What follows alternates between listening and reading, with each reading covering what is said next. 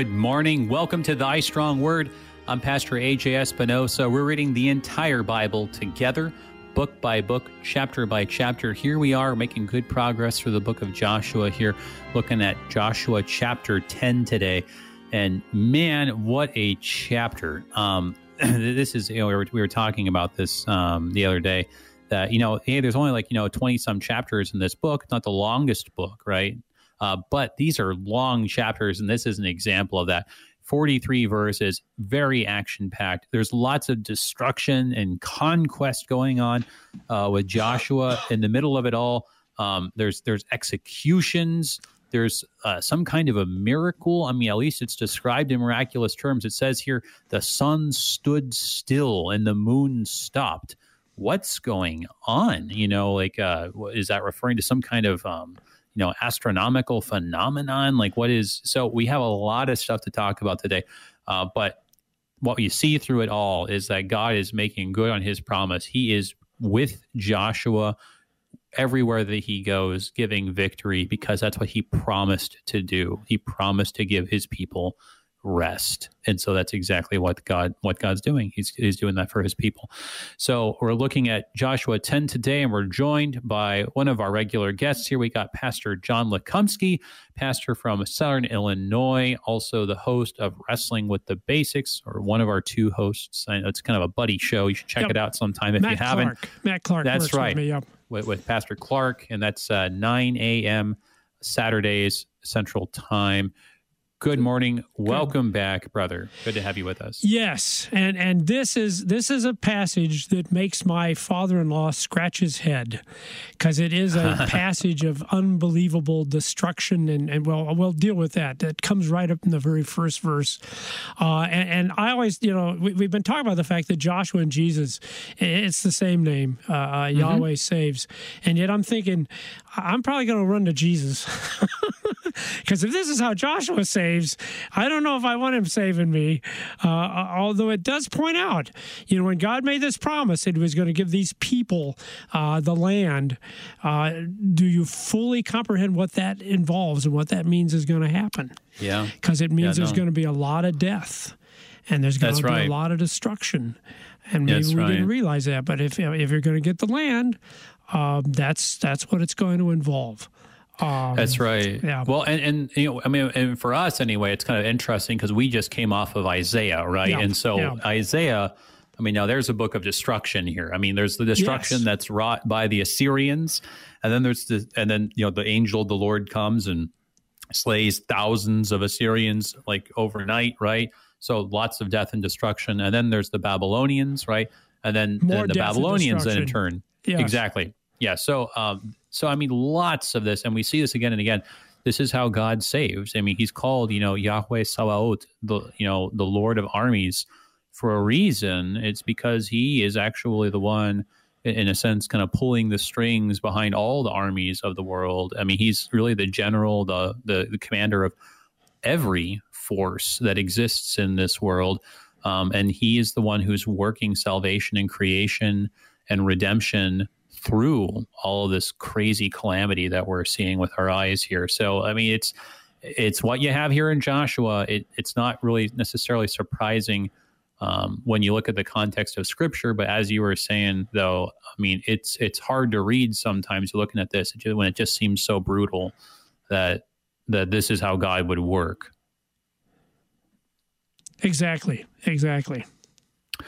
Well, we do have, uh, like we were saying, a little bit of a longer chapter. We should go ahead and get into it and, and read a decent little chunk, I think. As we do, would you open us up, as always, with a prayer for us and for everyone listening today? Oh Lord, particularly there are some of your words that do leave us like my father-in-law scratching our head. How could a God of mercy bring about such wrath and destruction? And yet somehow, oh Lord, open our hearts and minds by your spirit that we can see that even this story of death and destruction is actually a story of your mercy and salvation, uh, and how this is not just a story of people in the past, but it is our story that many of us will be experiencing perhaps even this day. In Jesus' name we pray. Amen. Man. Now, now, I know you want to read, uh, but could we just take the first verse, just the first verse, and then then then we can go on from there as far as you want. But there's a phrase in the first verse that we're going to hear over and over and over again, so we might as well get it out of the way, and then we won't need to talk about it later. Is that okay? All right, so, sounds good. Before we read verse one, is there anything that you want to kind of set the scene with for us here with regards to like chapter nine before it, or anything else in the context? No, no. I think we should just go right, right into this. Yeah, no. Sounds all right. right sounds good. It, yeah. All right. Here's here's verse one.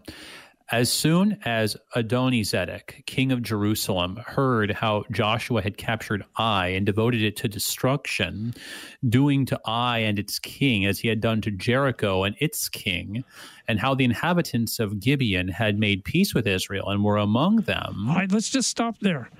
Oh, yes. no, go ahead. Go ahead, read the next verse. Yeah, maybe the well, next verse is good too. Yeah, yeah. Well, yeah, we can. Yeah, it's kind of in the middle of a breath, right? Yeah.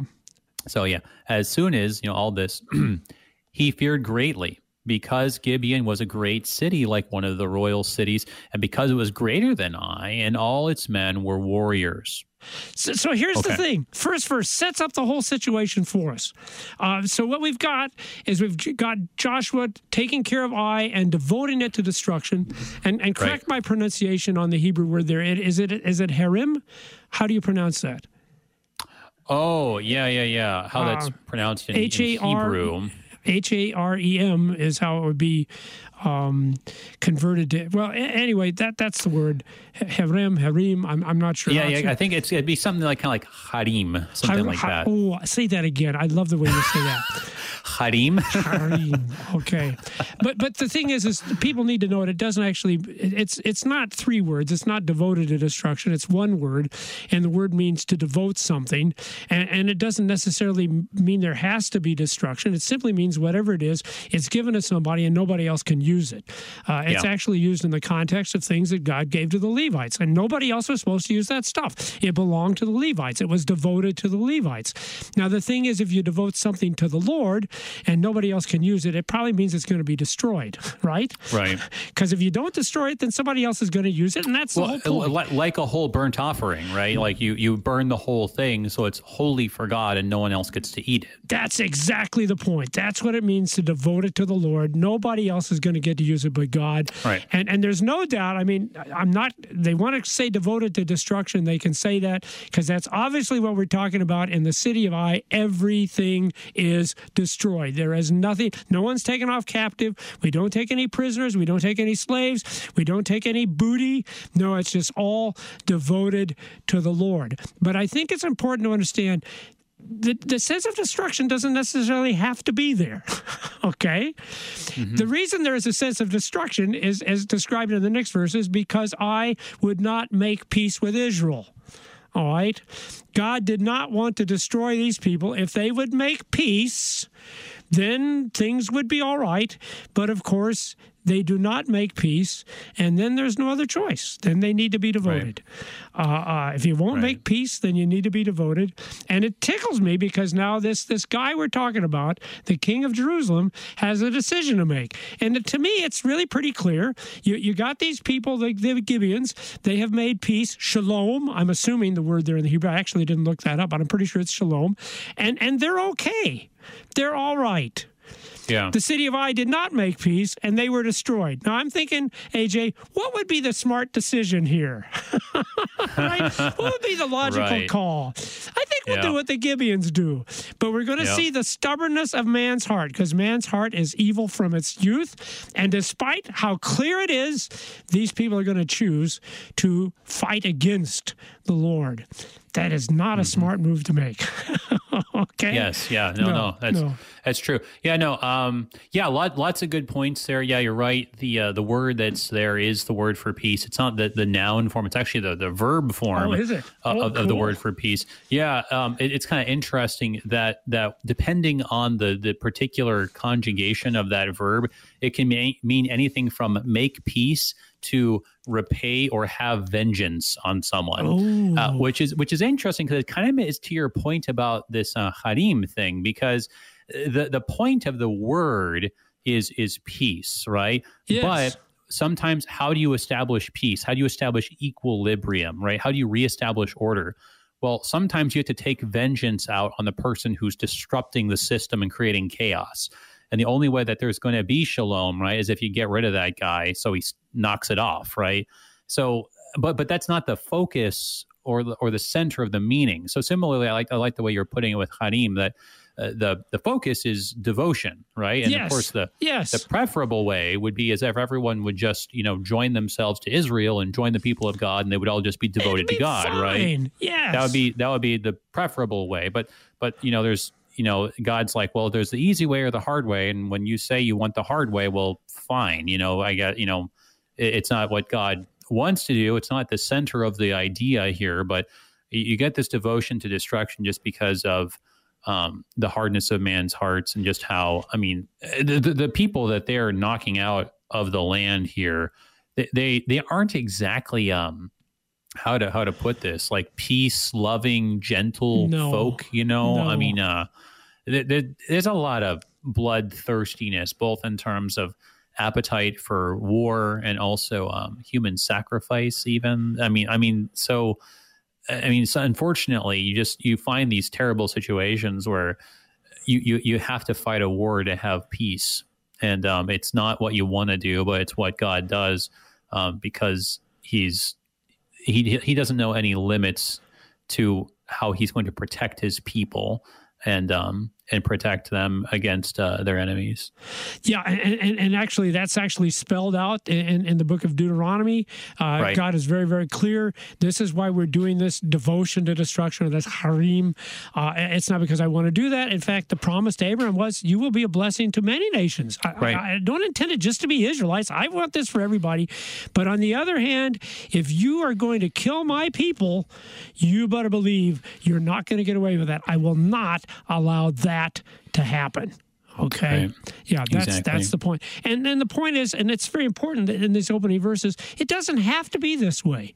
What what is described here in these in these in this chapter, this just massive destruction and people putting their feet on people's necks and executions, it is not what God wants. But if you are going to harm God's people, he will not allow them to be harmed. And what a great promise and comfort that is to us because we got enemies out there, powerful and great enemies. And, and, and you read this, and you read the Psalms. This comes up in the Psalms over and over again. Right. No, no, no, no. The, the Lord is not going to let your enemies prevail over you. Okay. Uh, that's just not going to happen. Yep. Okay. All right. Well, we we got to. Um, th- that was that was I think very helpful to kind of stop and just you know as you were saying kind of like you know deal with that that phrase that big idea so we can kind of go on reading the rest of it uh, in the right context your right frame of mind. We are going to have to go I think through verse fifteen though to stay on target and I know fine. that it, it seems fine. it seems like a brutal pace to just go that fast but we've got we've got a long chapter here so everybody hang on. Here we go. We're picking it up at verse 3 then. We just read how the, the king of Jerusalem, and, and you got to stop and remember, like, you know, Jerusalem was not ruled by Israelites yet, right? This is uh, yeah. right now striking. some foreign Yes. king, right? Right. And so he he hears what happened to to Jericho, um, and he was like, "Hang on a second, that I don't want that to happen to me." He hears how the the Gibeonites, the, how they make peace with um, Israel, and he's like, "Hmm, that sounds like it might be a good idea." So so here he goes then, verse three. So Adonizedek, king of Jerusalem, sent to Hoham, king of Hebron, to Piram, king of Jarmuth, to Japhia, king of Lachish, and to Debir, the king of Eglon, saying, Come up to me and help me, and let us strike Gibeon, for it's made peace with Joshua and with the pe- people of Israel.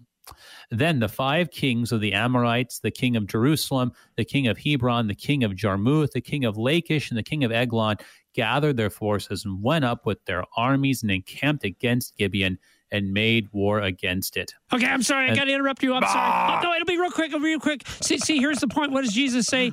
The world hates you. Well, then the world hated me. Right? All right. Yeah. So they're going after Gibeon because Gibeon has made peace with Yeah. Israel. Yeah. Okay. Yeah, yeah, that, that- that- that's true. You would have you would have hoped that he would have been like, "Hey, that's a good idea. We we should do that too." But he's like, "Those guys, you know, not not you know, fighting to the last man." And so they just right. Yeah, I know. This is what this is what happens to the peacemakers, right? That's right. going to happen to us too. Yeah. Yeah. That's right. All right. All right. Verse six. And the men of Gibeon sent to Joshua at the camp in Gilgal, saying, Do not relax your hand from your servants. Come up to us quickly and save us and help us, for all the kings of the Amorites who dwell in the hill country are gathered against us. So Joshua went up from Gilgal, he and all the people of war with him, and all the mighty men of valor. And the Lord said to Joshua, Do not fear them, for I have given them into your hands. Not a man of them shall stand before you. So Joshua came upon them suddenly, having marched up all night from Gilgal, and the Lord threw them into a panic before Israel, who struck them with a great blow at Gibeon and chased them by way of the ascent of Beth Horon, and struck them as far as Azekah and Makkedah. And as they fled before Israel, while they were going down the ascent of Beth Horon, the Lord threw down large stones from heaven on them as far as Azekah, and they died there were more who died because of the hailstones than the sons of Israel killed with the sword.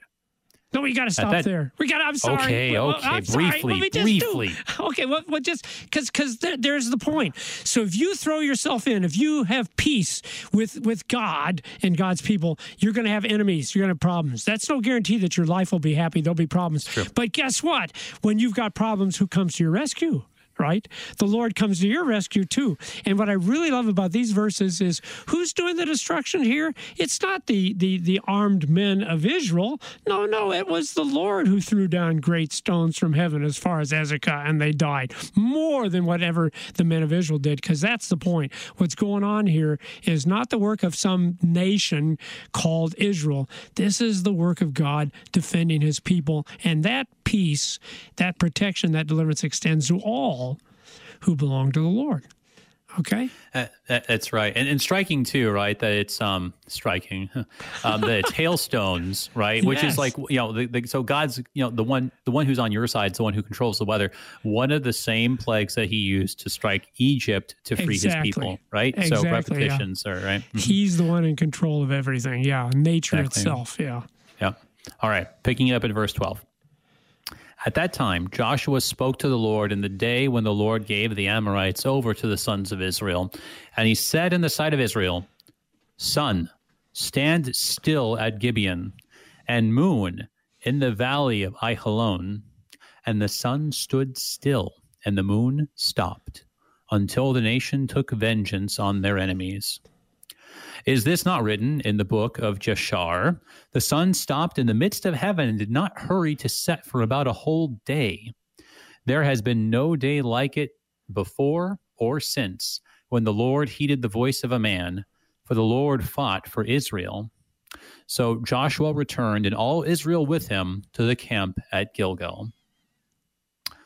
All right. So a little a little bit of poetry in there, right? I mean, and like Yeah. he says he's quoting from the book of Jashar, right? Which we don't even know what, What that is is. that? Yes. Yeah. Right. You know, so I, I, mean, lost there, my there are these. Do you have your copy? Yeah, I know. I, I don't it- know. it's not the only place. Like there's there's like there's like there's at least a couple other books. You know, there's a different couple different books of kings that we don't yes, have. and- Chronicles of the Kings. Yeah. We, and then there's yeah, one that's like that? called something like the Chronicles of the War of Yahweh or something Yep, like that. yeah. Like that's another one that we, you know, just don't just don't have. I mean, I mean, I, I'm actually kind of grateful for those moments because it's just sometimes it's just kind of a reminder for us to be humble and say, hey guys, like God's not telling us everything; He's telling us enough and what we need to know, right? But we should Well, be humble and enough to acknowledge that we, we have don't. these books, right? Why- Yeah, how, exactly. How could we have oh these? That's amazing that these. But Yes. there's very little of the other literature of that that time that we have. That's right. You know. That's yeah, right. Yeah. Yeah, no.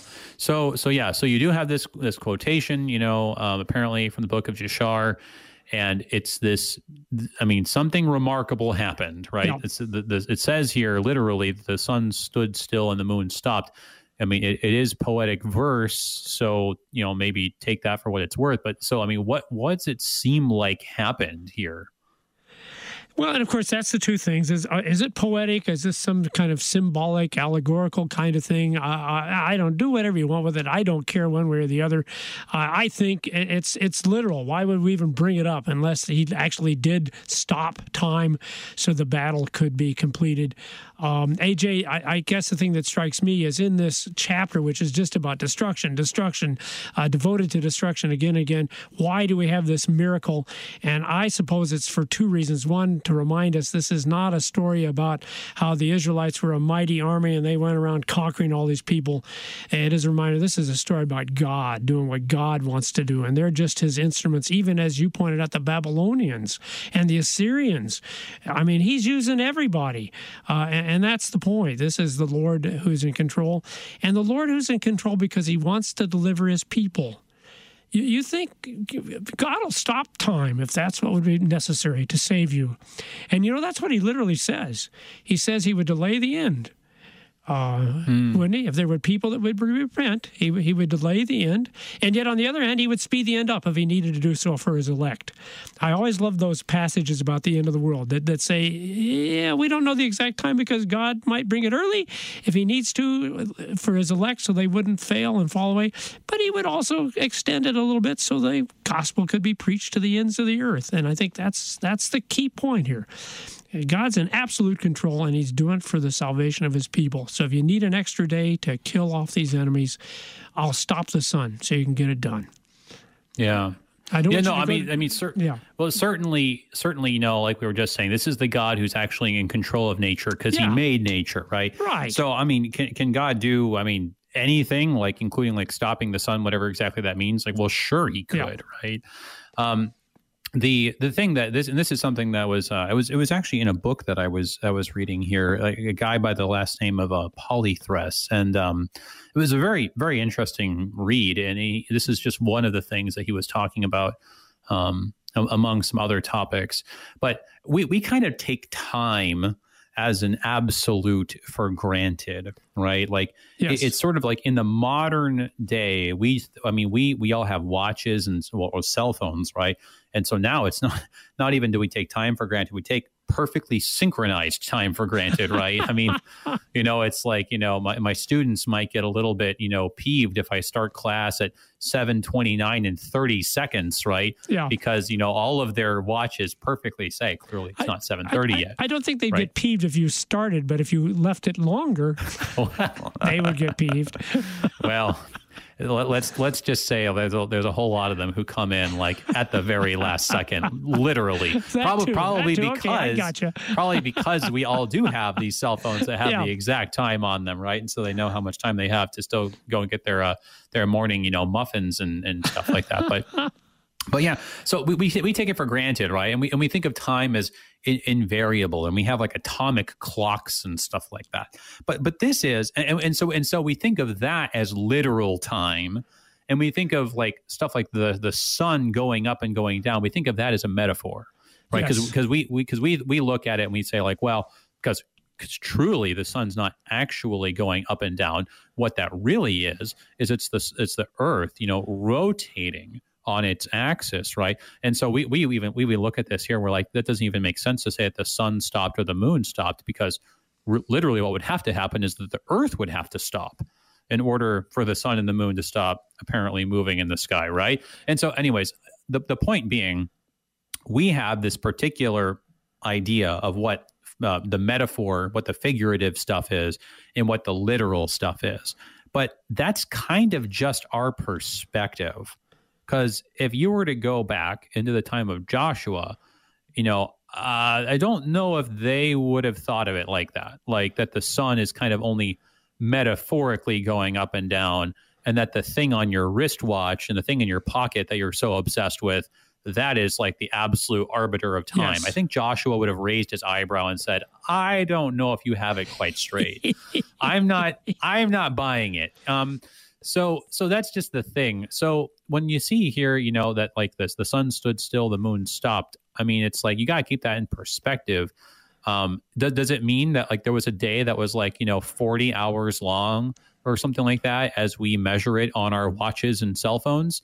Well, that that's what you might suspect from a 2019 kind of perspective, but that might not be what God's actually saying from you know like a you know 1400 BC perspective. And uh, at least one suggestion, which I read, which is very interesting, um, it, it, goes back to Genesis, right?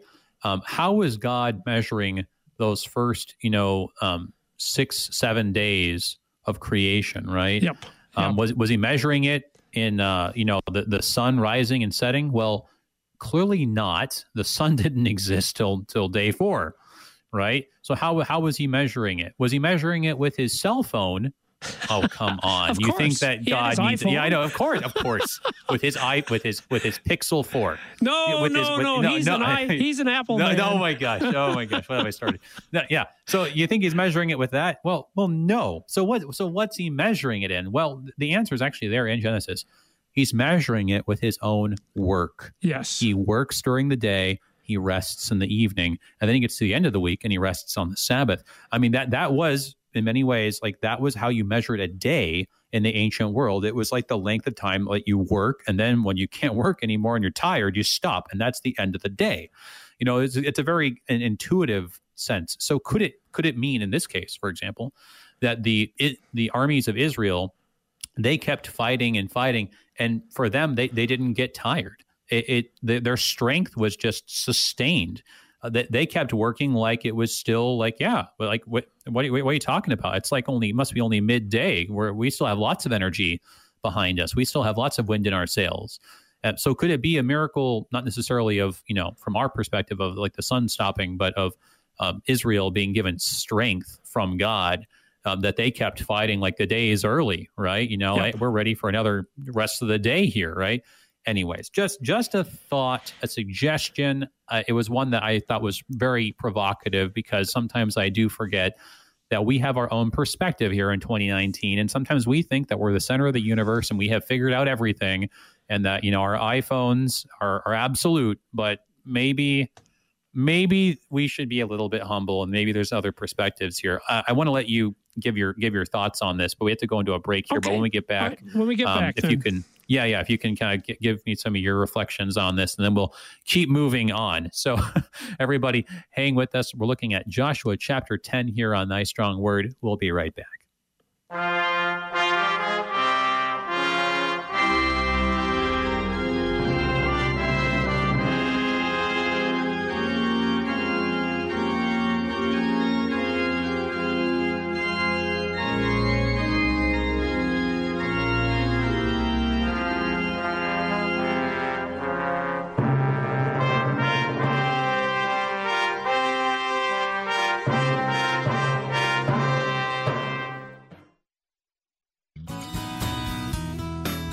On this Tuesday, January 28th, 2020, KFUO Radio thanks our day sponsor, Chris Hogan of Spring, Texas, as he gives thanks to the Lord for the blessing of family.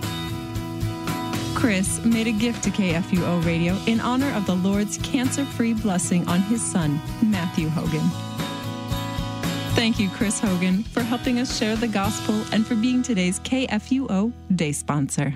Since 1978, Lutheran Church Extension Fund has had the humble privilege of supporting Lutheran Church Missouri Synod ministries and her workers. Thanks to faithful investors, LCEF has provided thousands of church workers, congregations, schools, and organizations with the low cost loans and resources they need to reach more people with the saving name of Christ. To learn more, visit lcef.org or call 800 843 5233. 800 843 5233.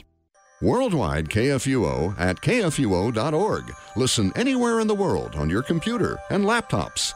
KFUO, the messenger of good news.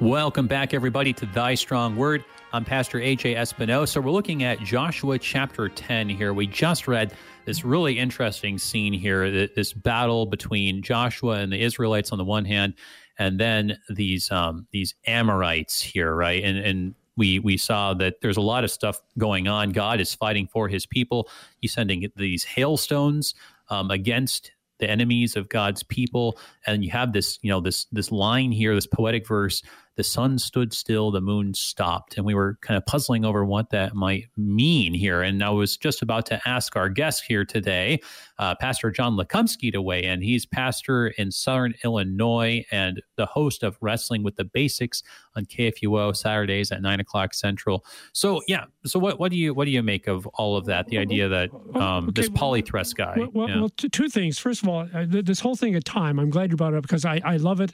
I, I, I can't remember the name of the book. I'll, I'll look it up and, and let you know it was about time. And the fact of the matter is, your phones are not correct. okay. Yeah. see, see, no, that's the thing. We think we have mastered time. We, we have the minutes, yeah. the hours, even to the milliseconds. But the fact of the matter, all that stuff is inaccurate. Uh, you don't notice it because it's being done in some computer at whatever the chief time placing is. They're making corrections and it gets sent to your phone and you don't you don't even notice. Yeah, but yeah. We, we know this all along. Our calendars don't work, so we got to have we got a leap year this year. We got to throw on an extra day because the calendars aren't working. What we don't understand is the leap year doesn't really solve it, and so every what hundred years we have to readjust that and take out a leap year. Yeah. should be. Yeah. So, so so that's what I'm glad you brought up Tom because the fact of the matter is don't kid yourself. We are not even counting what's going on here. We yeah. just can't keep track of it. It's beyond, and I'm thinking it should be able to. It's supposed to be regular, but it doesn't cooperate with our time setting. Uh, now, as far as whether this was a poetic thing and it just meant, like you said, that they were just able to work without failing strength, I don't know. I, I, I like the fact it says that the sun, he prayed for the sun to stand still on the moon, which would mean that in, on, on a galactic level, everything ceased just so God could accomplish his purpose of bringing salvation. But for me, AJ, that's the point. You, you can take it either way you want, poetic or not, but but you got to get the point. God is so determined that those people will be delivered on that day.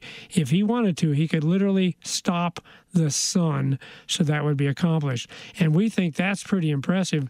But I'm telling you, you know what's more impressive? That he is so determined that people would be saved, he would allow his own son to die, which is a pretty incredible thing for God to die.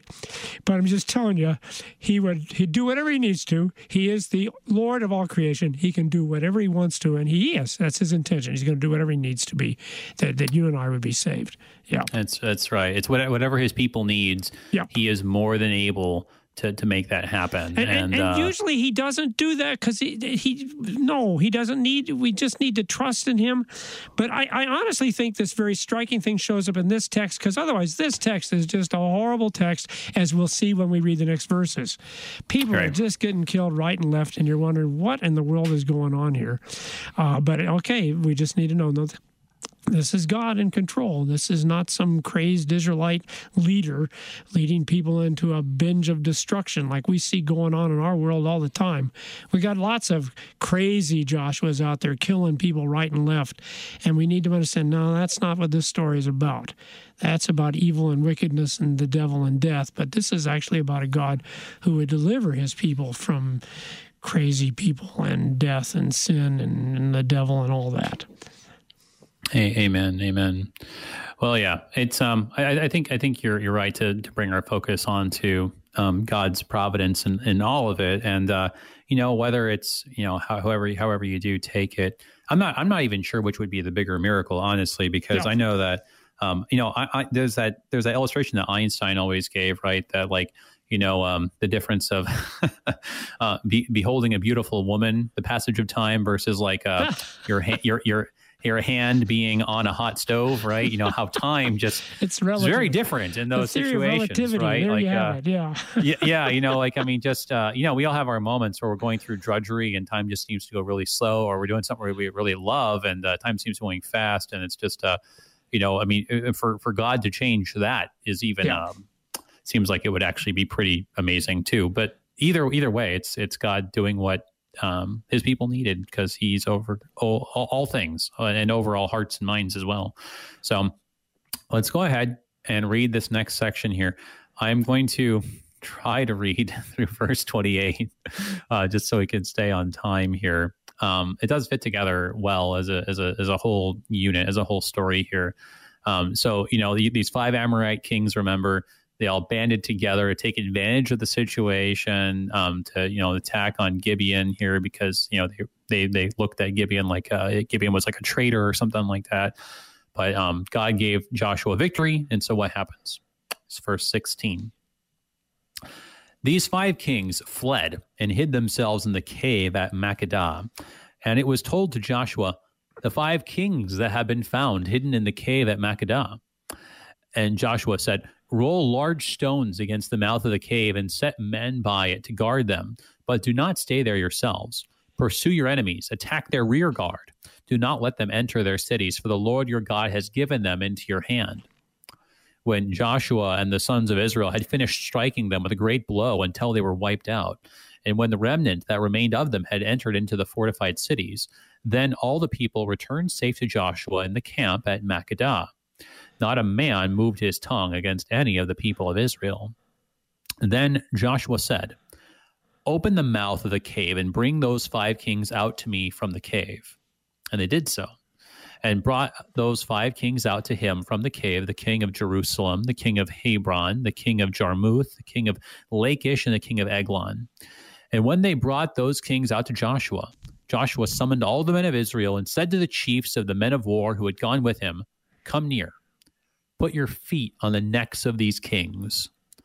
Then they came near and put their feet on their necks. And Joshua said to them, Do not be afraid or dismayed. Be strong and courageous, for thus the Lord will do to all your enemies against whom you fight. And afterward Joshua struck them and put them to death, and he hanged them on five trees. And they hung on the trees until evening.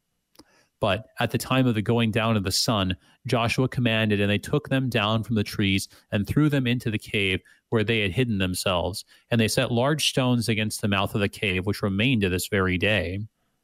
As for Makkedah, Joshua captured it on that day and struck it and its king with the edge of the sword.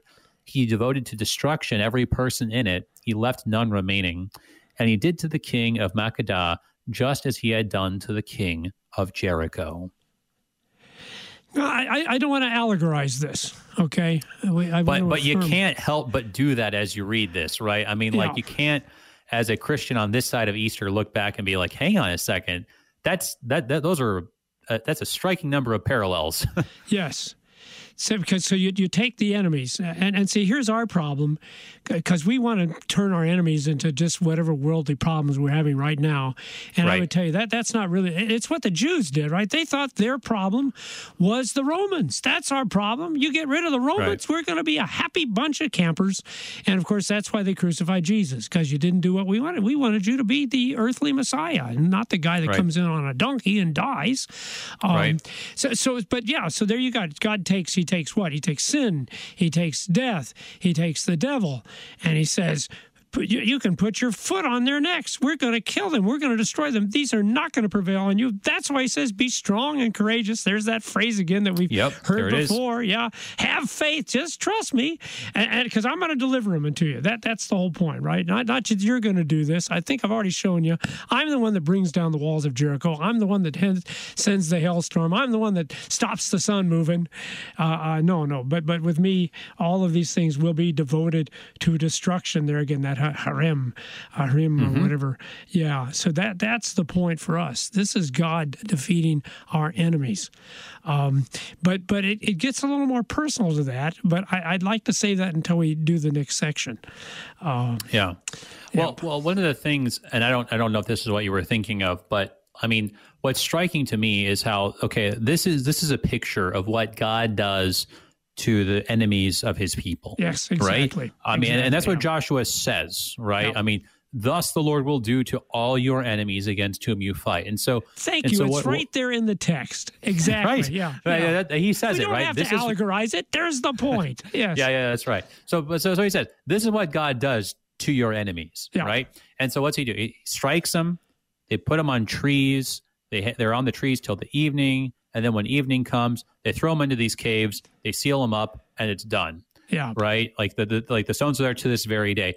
Interesting thing, right? Of course, like whoever wrote this was writing from the perspective of obviously some time had passed and they, the point they were making was like it was until that day so i mean that's yeah. that's a conversation for another, you know, another time i think we've talked about that a little bit yeah. some yeah. some here and there but interesting right okay so the pattern is this is what god does to his enemies right strikes them uh, puts them puts them on a tree, um, takes them down, throws them into a cave. There they stay. Yeah. Well, isn't that interesting that there was one who became an enemy of God for our sake? Yeah. And what was he done? He was he was stricken, smitten, and afflicted. He was hung on a tree. Um, before the sun would go we, down, we, they took his body down. Isaiah, we considered him stricken and afflicted yep. by God. Yes. Yes and then and then they and then they threw him in a cave. Yeah. And they put a big stone against the mouth of the cave, right? Yeah. So that it would remain So I mean, isn't isn't that something like so? So Jesus Christ becomes. I mean, this and this is the paradox, right? Because he's Joshua, but can you imagine if Joshua had said, "Hey guys, see these five kings? You let them live. Instead, execute me." Yeah. Right. Instead, why don't you put me over there on that tree and then throw me into this cave? I mean, like it would have been totally unthinkable for Joshua to do this, but but there's you know the true Joshua, Jesus Christ, who who actually does this in the stead of God's enemies, of us ultimately, so that we could be reconciled to God. And then, of course, the the big difference is that for Jesus Christ, the large stone did not stay at the mouth of the cave. Yes. But God Himself, actually, the same God who controls nature, right, moved this stone away. And, and, and then not only that, but undid death. I mean, so more impressive than than making a day stand still. He makes he makes time go backwards. Yes. right. Yes. He actually goes. I mean, I mean, you, you can kind of put it that way, or you can say he he makes time goes forward because it goes all the way forward to the day of the resurrection, that future day where there is no more death anymore, and and that's what happens to Jesus. So I mean, like it's it's fascinating how the, there's the similarities and the differences, um, but it it just it's very poignant the way it shows um, just how God God's love is so deep that He would make Himself like an enemy of God's people in order to save them. So, so, so here, here's the point. We've got Joshua, we've got Jesus, as, as we've said over and over. It's the same, same name, same word. The Lord saves. Okay, and and we've got Joshua coming in, and Joshua now is the assistant of Moses. That's how we started this out back in chapter Yeah. one. I don't know if you can remember that far back or not, AJ. but but you know, so so in the way of the law, this is how the law deals with things. The law brings death. That's what the law does. But now we've got this new Joshua. And and you're right. He doesn't do things the way of the law. The way of the law says we should die. The wages of sin is death. But he says, no, no, I'll be the one. I'll be the sinner. You hang me on the tree. Isn't it beautiful? You're right, AJ. This is just remarkable. Everything you said is just so striking. But that's what you've got to understand. This is why we run to Jesus, not why. But this is why we don't run to Joshua. This is why we run to Jesus. We don't run to Moses. We run to the one Moses promised, right? The one Moses said was coming. Um, Right. because Jesus comes, and because here's the problem when you start talking about the enemies of God. Right, What- what right, does- yeah. What, what does the Apostle Paul say? I am Mm-hmm. the worst of sinners. And he means that because he was.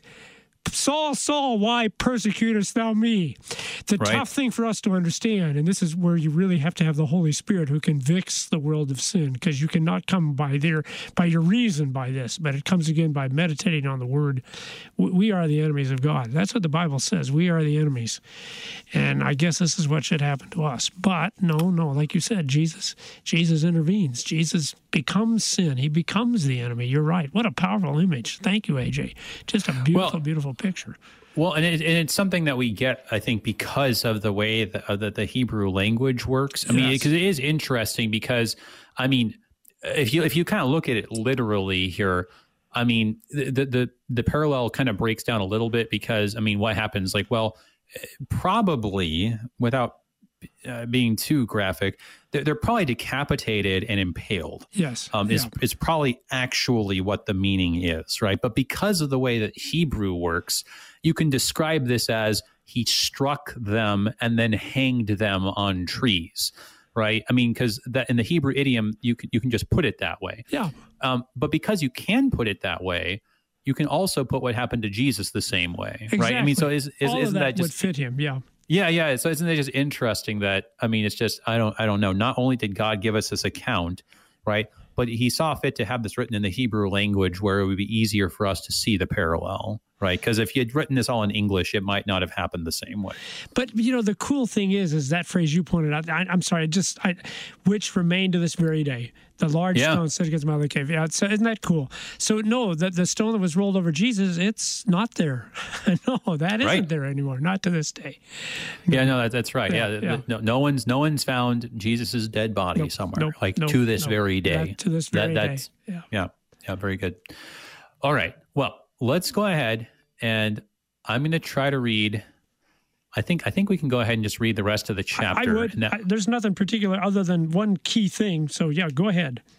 okay. If you want to jump in for the one key thing, Well, that's, it'll be at the fine. end. Yeah. Oh, okay, very good. Okay, very good. All right, let's go ahead then. We're, yeah, we're we're on, we're on pace here. So, Okay. rest of the uh, this is the conquest of southern Canaan is the the ESV's helpful little title here, and kind of in the next section here, verse twenty nine.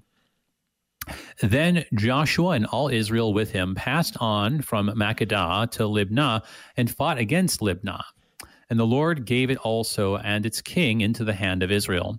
And he struck it with the edge of the sword, and every person in it. He left none remaining in it. And he did to its king as he had done to the king of Jericho. Then Joshua and all Israel with him passed on from Libnah to Lachish and laid siege to it and fought against it. And the Lord gave Lachish into the hand of Israel. And he captured it on the second day and struck it with the edge of the sword and every person in it, as he had done to Libnah. Then Horam, king of Gezer, came up to help Lachish, and Joshua struck him and his people until he left none remaining. Then Joshua and all Israel with him passed on from Lachish to Eglon, and they laid siege to it and fought against it. And they captured it on that day and struck it with the edge of the sword. And he devoted every person in it to destruction that day, as he done to Lachish. Then Joshua and all Israel with him went up from Eglon to um, to Hebron, and they fought against it and captured it and struck it with the edge of the sword and its kings and its king and its towns and every person in it. He left none remaining, as he done to Eglon, and devoted it to destruction and every person in it. Then Joshua and all Israel with him turned back to Debir and fought against it, and he captured it with its king and all its towns. And they struck them with the edge of the sword and devoted to destruction every person in it. He left none remaining. Just as he had done to Hebron and to Libnah its king, so he did to Debir and to its king. So Joshua struck the whole land, the hill country and the Negeb and the lowland and the slopes and all their kings. He left none remaining, but devoted to destruction all that breathed, just as the Lord God of Israel commanded. And Joshua struck them from Kadesh Barnea as far as Gaza, and all the country of Goshen as far as Gibeon. And Joshua captured all these kings and their land at one time, because the Lord God of Israel fought for Israel. Then Joshua returned, and all Israel with him, to the camp at Gilgal. And so my, my, my father in law, Jerry, reads this and, and the phrase that echoes over and over again. Um, and, and, and, and there, he left none remaining. He left none remaining. He left none remaining. And, and, and my father in law says, John, how can that be? How could God go in and kill every man, every woman, every child just to kill them all? How can that be? And, you know, I said to him, Jerry, that's a tough one. That's a tough one. But you got to realize it's what he's doing now. Hasn't changed, has it, AJ? Yeah. He's killing every one of them. There's nobody, there's nobody in this world, I don't care, old, young, whatever. They're all going to be devoted to destruction. They're all going to be harim. It's going to happen. And and as a pastor, and I'm sure you've seen it too. It, it doesn't matter. I have a lot of old people that die. Yeah, old people die. But I've had a lot of young people, kids. It just happens. God is still devoting us to destruction. Uh, but but don't you see that? That's why there there has to be a Jesus. Because if you don't have a Jesus, I, I'm sorry. I don't know how you believe in God. Or if you believe in God, he has to be a God of un, unmeasurable wrath and anger to just being breath all around. And, and, and but of course in Jesus we, we, we learn the truth. Oh no, no, this is not the end of the story. Uh, in fact, that's why I like the word the, this devotion, because no, for those of us, no, we are devoted to the Lord. Uh, the Lord is going to kill me, and, and that's frankly fine because I'm just a mean, nasty guy. Sometimes I have thoughts and I do things that I just cannot believe has come out of my flesh, but it does. It does. Uh, I, I'm not looking to die right now, if you're listening, Lord. but that's okay. When that comes, that's okay because I know I'm going to be devoted to you. And I know in Jesus Christ, just like you said earlier, that stone is not going to remain on my grave either. Uh, and I'm going to be resurrected and I'm going to have eternal life uh, in fellowship with Jesus and with all those that I love. But but to me, when I read this chapter, it just says there's got to be something better than Joshua, and there is. There there is the one who saves by the name of Jesus Christ. Because uh, this is what happens. This is what happens now. This is not an unusual thing. This is what is happening even as you and I speak. And of course, God offering forgiveness and salvation and eternal life to all of those people. So yeah, I like the way you I like the way you put it there. There's got to be something better than Joshua, right? Yeah. I mean, it's just I mean, as good as this is because this is God, you know, we we know the reason. Yeah. You know, th- these are people that if they left any survivors, they would grow up and they would have their revenge. That was the way that this worked for generations. Yeah. You know, I mean, it's a, it's a culture with a long memory, and if you remember that your your your father, your your your people were were destroyed by some foreign power, right? You were going to grow up and then you know pass the cup of wrath back onto them. Like that's the way this worked Pl- all the time. Plus, you're going to end up intermarrying with them, and you're going to end up Yes. leaving your God. And you're going to end up worshiping their false idols. And then the know. things that you're going to do once Yeah, you're worshiping and those idols, once you're once you're horrible things. worshiping demons. You, you think this is Exactly. bloodthirsty, Yeah, right? yeah. Like just watch what the demons make you do once you're worshiping Yeah, them. yeah. So I mean, I mean, right? Absolutely. So so we know the reasons why, right? But it's it's still, I mean, still, you you you just you know in, in your in your gut, like there's got to be something better, right? There's got to be something better than Joshua, and isn't it something, right? Like as we were just showing how. Um, you know how it is so different. How it was Jesus, the true Joshua, who becomes the enemy of God, who goes onto the tree, who gets thrown into the cave, has the stone rolled there, right? And then what? He he, unlike what happens um, to these bad kings, like as the true king comes out from the cave, is is given new life, right? Like you know, there there's God doing something with time that has never been seen before. There, there's never been a day but till that time, or never will there be a day quite like that, the day of Easter, right? So I mean, like just eh, so many of these things, like just strands coming to fulfillment, and then right, what is what does he do? Does he go running around the promised land, finding all the different groups that have opposed him, rounding up like all of their people and their leaders and killing them? Yeah. No, he does No. the opposite. Yeah. He sends his disciples to go out to all the nations, and does he say like, "Go and lay siege to them," and you know, God will let you prevail, right? And, he says in- no, in, and then in fact, go to the very people that killed me first. Yeah. tell Yeah, them right. that they are forgiven. right no exactly Yeah. i mean it, it's like it's it's it's the it's the fulfillment of joshua because i mean in so many ways it's like the opposite of joshua like go, go around and give life to all the different Yes. nations yeah, right go go and, and give them the let them be part of god's people D- you know devote them to to the new life the new way the, the truth in the life you know i mean it's just it the, the, the true joshua i mean is is exceedingly better and it's um this chapter i mean this is unfortunately it's a little bit like isaiah uh, the first part of isaiah Yeah, anyway how yeah. like none of it's in the lectionary joshua there's like one chapter yeah. that's in the lectionary, right? But I mean, the thing is, this is this you can see like how this this points ahead and anticipates our Lord Jesus in some powerful ways here in Joshua ten, um, just because of both how Jesus our Lord is similar to Joshua, but more importantly, perhaps how he's different. AJ, you know what you need to do when you get done with your doctorate and you got a little spare time? Ah, no, it's seriously, having done the whole Bible now, uh, you should you should work up an alternative lectionary. Just Oh. just these really key Christian, especially the Old Testament, because the Old Testament's kind of flexible anyway. These beautiful Christ-centered texts that we never get to talk about. Because you're right, it is a beautiful story about the one who was struck, hung on a tree, thrown in a tomb. Only his stone did not stay until this day. Yeah, it's just a great, Yeah. great, fantastic thing.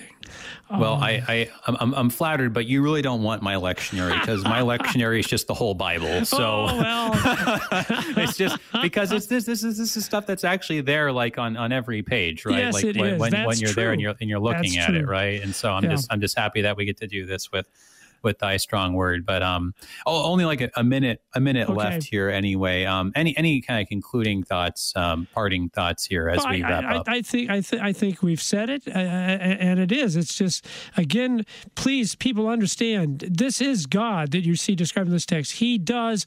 Everyone's devoted to destruction, but see the beautiful thing in Jesus, you realize no, it's not. It's just devotion. It's not devoted to destruction. That's not the plan. You reject it. Yeah. What else is God going to do? God will not force anyone. Anyone. Uh, uh, you know, no, he cannot force it. That's not how love works. But trust me, what he really wants to do is to devote us as to a, eternal life. And I do like the fact the word destruction actually isn't there in the Hebrew. Uh, yeah. It is what happened because these people, and, and I, I just just emphasize that these people were all offered shalom. That's what they were offered, and right. they stubbornly refused it. Okay, so even in this context, this is not what God wanted to do to any of these kingdoms. Uh, in fact, He said what He wanted to do. He wants to make them His, and He right. wants to make you and me to be His, and, and we are that's through right. Jesus Christ. So that's that's, that's it. Right. Great text. God, a wonderful God, text. Yeah. Yes, God, God only destroys so that He can bring peace. He only yeah. kills so that He can make alive. Yeah. Ah, Amen. That's the verse. Yes. Amen. Amen. Well, all right, brother. Uh, very good. Thank you so much. It was. Uh, I, I really like this chapter. Like a really, good one. And um, I hope. I, I mean, we might be able to do one more chapter of Joshua together. I think. I think maybe one more still yet. So, looking forward to it. Blessings everybody. Pastor John Lekumsky, pastor in Southern Illinois, also the host of Wrestling with the Basics on KFUO, 9 o'clock Central on Saturdays. Thanks for joining us. We thank our underwriters at the Lutheran Heritage Foundation. Check them out at lhfmissions.org. Until next time, everybody, I'm Pastor AJ Espinosa. Peace. You've been listening to Thy Strong Word produced by the Lutheran Church Missouri Synod Office of National Mission in cooperation with Worldwide KFUO, the official broadcast ministry of the LCMS. Your support is vital for this program to continue. You can make a gift safe, secure, and easily online at kfuo.org. Thank you for listening and supporting Thy Strong Word.